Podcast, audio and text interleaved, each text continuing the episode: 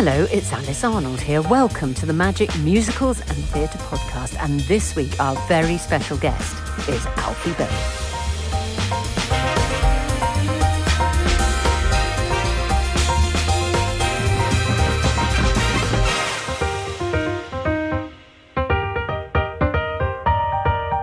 I'm Alice Arnold, and I'm joined by a very special guest for a very special show. He's one of the best loved vocalists of our time. He's performed on stages and concert halls all over the world. Uh, and he's performed a lot with his partner in crime, Michael Ball. He's won two classic Brit Awards. But now, Alfie Boe, you're going solo with your new album, which is called As Time Goes By. Welcome to the studio. Thank you, Alice. It's a pleasure to be here. Thank Oh, you. as And- time- and, it is peaceful in here without Michael, isn't it? I've got to say, I think it's going to be a quieter hour. I think so. than last time we met. I think um, well, we might get some sense out of out of you on your own. You It's- never know. It's a good job. It's mellow magic. I don't know whether whether No. Michael has that mellow side to it. That's it's an important theme for us here There on go. Mellow Magic. Everything is mellow, um, and we, the first track that we're going to play is actually the title track of the album, which I it's you, the album celebrates music from the 30s and 40s, particularly, does it? Well, yeah. it's it's predominantly the thirties. Well, actually, actually, it's just the thirties. Oh. um, yeah, it's um, music uh, that really changed the world as far in my eyes. I mean, and g- sort of developed the music industry, created recording artists, created record labels, radio stations, and you know, brought some real tough subjects to the uh, forefront of people's minds. You know, and it's it's inc- it's it's not just a group of romantic love songs or sentimental, emotional. It's a collection of collaboration of album of songs on an album. It's it's um it's more than that. It really is. Was it some? Was it an era that you always loved, or did what? What brought you to to that era of music? I always, I think we always say, oh, I was born in the wrong time. You know, I was born in the wrong period. I, I, I believe that my time was the 30s or the 40s.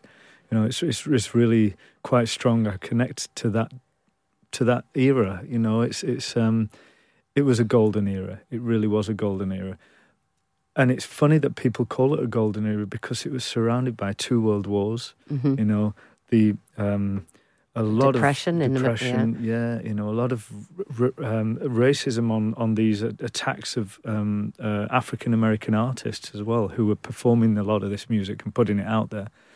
Um, it was really quite a rebellious time. People were pioneers in this music to really fight for their beliefs in it. Um, and and and uh, you know, it, people were given the license to live as well, to really ex- experiment. It was not long after Prohibition, so people were given that choice to try new things, risk a little Mhm. bit. You know, it was sex, drugs, and rock and roll in the thirties. You know, You said that the al- the whole album, Alfie Boe, is a homage to your parents. Yeah. So t- tell tell us a bit about your childhood and, and, and the music that you grew up with. You know, it's not just an homage to my parents. I find that very important to connect it with my family as well because, you know, inevitably I do this for my family, for my kids now, and for my wife. But it is nice to remember the people that educated me. And yeah, I went to music school. You know, I got my degree in, in, in vocal studies and Was that and all sort of after. Ordinary school, then you went to yeah, music I college went to music afterwards. college. Yeah. I started really as a um, initially went into a completely different industry, uh, the the motor industry, and I was singing along to the radio. Somebody spotted me and then overheard me singing and advised me to try and become professional. What were you doing So in the motor industry? I was a I was a paint sprayer, Were you? yeah, and a panel beater, yeah. So that was what I used to do for a You've living. always got that to fall back on, There Alfie. go. If it all a- goes wrong, prob- you can. Next week by Yeah. the sounds of it. But that that was it. You know, I was always told to get a trade. You know, because that's that's what Yeah. you, you do in the when you come from the north of England. It's always get a trade, practice your trade, do your apprenticeship. You'll always have something to fall back on, and and then you can go off and do your stuff, do whatever you want to do. And it's sensible advice. But it can also be quite crippling, I think, to some people. You know, some people get satisfied with where they are and happy Mhm. just to continue that road and sometimes don't pursue their dreams. But someone spotted you Somebody singing. spotted me singing, overheard me singing in the car factory, advised me to go and audition for a company in London. Took the day off work, came down, tried it out, and got taken on as a as a member of the um, ensemble. Having had no training whatsoever No training or anything, just No, yeah. And so I did a full year, and then after that year, I decided to have the formal training. So I auditioned for the Royal College of Music, got in and did my degree, and then went to do a masters at the Opera Studio and the National Theatre Studio, and and um, I yeah, and I just went. It went on from there really. So, but going back to the to the original um, uh, story was was really my first education was my parents. You know, was was my my father and my mother's record collection. The reason why I do lots of diverse um, areas of music, you know, and I swap between rock and pop and jazz and blues and and, and classical and, and, and all that sort of stuff is because that was what I listened to as a kid was there music playing in the house all the time? all the time. Yeah. And, and my mother would put on a Glenn Miller record and then put on a um, Slim Whitman album or a Jim Reeves album. And then my father would put an Enrico Caruso album on. So it was like this crazy wash of different cultures and, and, and, and music from different parts of the world that I was embracing and really soaking up. I've just thought of something. Nowadays, lots of people play their music through headphones themselves. In those days, and when, Yeah. when I was a child too, if anyone played any music, the whole house heard it, It was- because it was on a record player or it was on the radio, and you weren't listening through. Nowadays, no one, families won't share music in the same way, will they? They really don't. And every music has become something that is very accessible to the individual, and it's very and it becomes a personal thing. But and music is personal, but it's for the sharing. It is for people to explore other people's tastes. And I believe that if people did take their headphones off, unplug them, let their parents listen to what they're listening to, there might be an element of appreciation, an element of connection with each other, and families would grow. You know, with, with that sort of uh, emotionally and, and, and, and mentally with, with stimulated music that, that can inspire them. Now, Alfie Boe, you are a huge fan of Frank Sinatra, obviously. You recorded this new album in Los Angeles, which is where Frank recorded lots of his albums. Was there that sort of atmosphere? Was it? Did it feel all Frank Sinatra-y? Well, it it was incredible because I was actually singing into Frank Sinatra's microphone. Really? And, and I was sat on his um, personal recorded recording stool. You know, he had like a, this this high topped stool. The seat was done out in leopard leopard print. You know, so it was like this old, you know, sixties type jazz um, leopard print seat, and, and, and it was it was incredible because you, you're not just sat in a chair, you're sat in Frankie's chair. You're not just singing into a microphone, you're singing into Frankie's mic. Does it have a label on saying it- Frank you know, it- it chair? does. Does it? It does. And but you know, when you look at it, it's like there's other there's other people that have used that. I mean, you've got Dean Martin, you've got Louis Prima, uh, Nina Simone, um, Ella Fitzgerald. Everybody have re- has recorded in that studio, and you can sense it.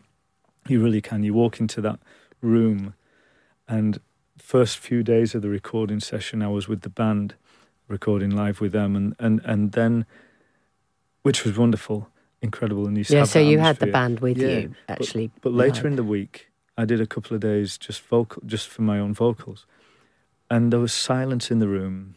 You know, it was dimly lit. I was the only one in there, and I could really feel that history. You know, it's soaked into the walls. The amount of music that's been played in there, the amount of iconic albums that have been made. You can hear them all. It's it's outrageous. So I know that you had a very sort of specific sound in mind for the album. Yeah. um, and you wanted to evoke the passion of the of the era which you've talked Yeah. about. So was that why you decided to go to to LA It's- then? It's very easy to make an album of this sort of music and make it.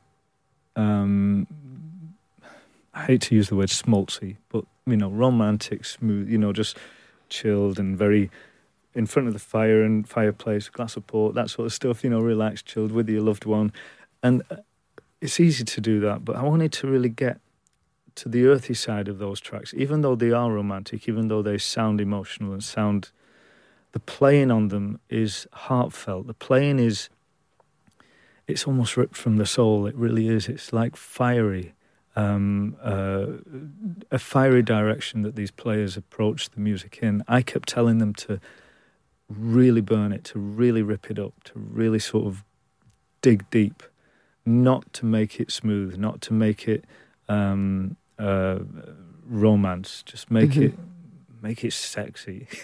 and they did, they did, and they really stepped it up. Alfie Boe for this new album, you're this is a solo album. Obviously, yes. you're not. We are not with your mate Michael Ball. Did you miss having him you by your side, or was it just easier? it was quicker to do the album. no, you know, I really didn't miss Michael. You know, it is funny when you are a part of a team and a part of a duo. You, you, you.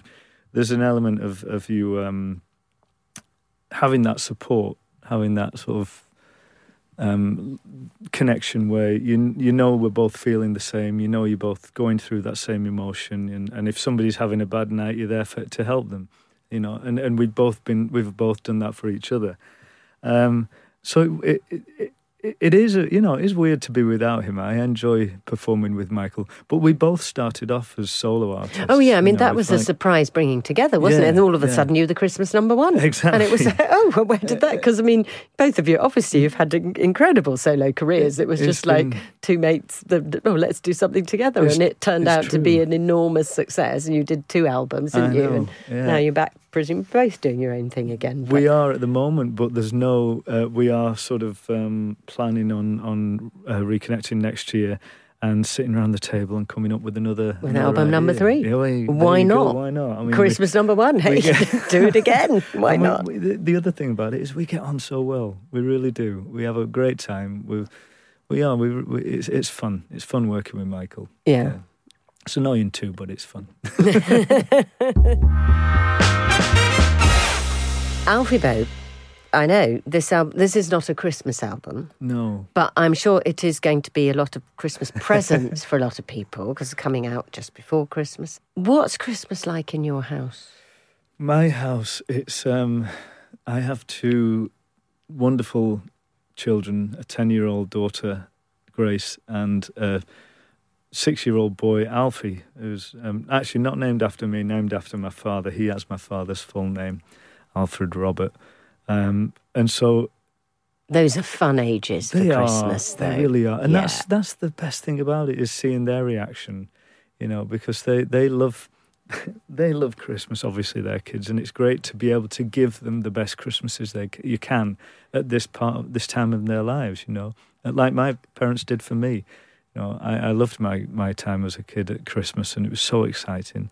I just want to do the same for them. Are you good at buying the presents and things? Or? I'm useless at that. Are I mean, you? I I, mm. I sort of would go out and spend an absolute fortune on things, and my wife does everything, you know, on the computer, pre-order everything, and it all comes in one. She's very organised with that. Mm. She's good at that. See, I think if it wasn't for women, I'm not sure Christmas would actually happen. Ex- no, I do exactly. have a theory about yeah. this. I think yeah. if it wasn't, the men would just go to the pub, wouldn't they, and have a bag of crisps and a pint. I, they wouldn't. Where would the meal? I know mm. there are some men who cook Christmas dinner and do all of that, but I think generally no, tends I, to be the women that get the families together and the first thing make I sure say, the kids have got all the right presents and all those things. It's true. The first thing I say when I wake up on Christmas Day is, "Where's my turkey?" That's Do thing. you? Yeah. Never wish them Merry Christmas. Just where's just, my where's turkey? my turkey? Yes, I need my. turkey.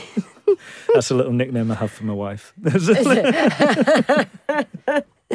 right. Well, uh, there are some. There are a few collaborations on this album. It's not yes. not all on your own. One one track features Kelsey Grammer. How, how, did that happen? Well, myself and Kelsey are good friends. We were in a Broadway musical together. Um, in um, in a production called Finding Neverland, which the music was actually written by Gary Barlow, and um, so I took over the role after doing my stint in Les Miserables on Broadway. I went straight into Finding Neverland, and me and Kelsey just got on like a house on fire. We really hit it off. We had a wonderful time and kept in touch, and we're really good friends. And uh, he spends a lot of time in the UK.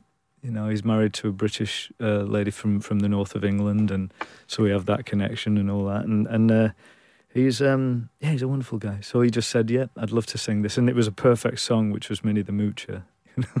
you obviously had a lot to do with the with the production of the album as such. I mean, because you know you're a, a qualified musician. You're not just a voice that gets launched into No, stick in front of the microphone. I mean, you have much more to do with it than that. Well, yeah, I mean, it's important. It's important to have as much input into the album as you possibly can because you really connect with it. It's really from the heart. It's really something that you're passionate about. So the history of the songs, the history about the artist, the history about the time period is so much. Is is probably more important than just learning the notes and the words. You know, you've got to know where it came from. You've got to know what inspired people to write this music, what gave them the, the strength to get up on stage and perform it against lots of um, negative comments. You know, but but it's it's it's it, a lot of it was accepted. A lot of it was embraced by an audience that really wanted to be like these artists, and that was the first time it really happened. Were there songs that you had to leave out that you will have to revisit was- at another time? Oh my word! There was uh, on my list. I must have had over, probably over a hundred songs on my list Really? to choose from, and to narrow them down. Yeah, I wanted to basically get an album of songs that everybody knew and had heard before because it's, you know, those are the popular ones that you want to listen to. But there are some beautiful, beautiful songs out there that um, that I wanted to do, and hopefully we'll get the opportunity of doing in the future As time goes by, as time goes by. Too. As- in brackets without Michael Ball We- again. well, Alfie Boe, thank you so much for coming in to see us. Thank you very much.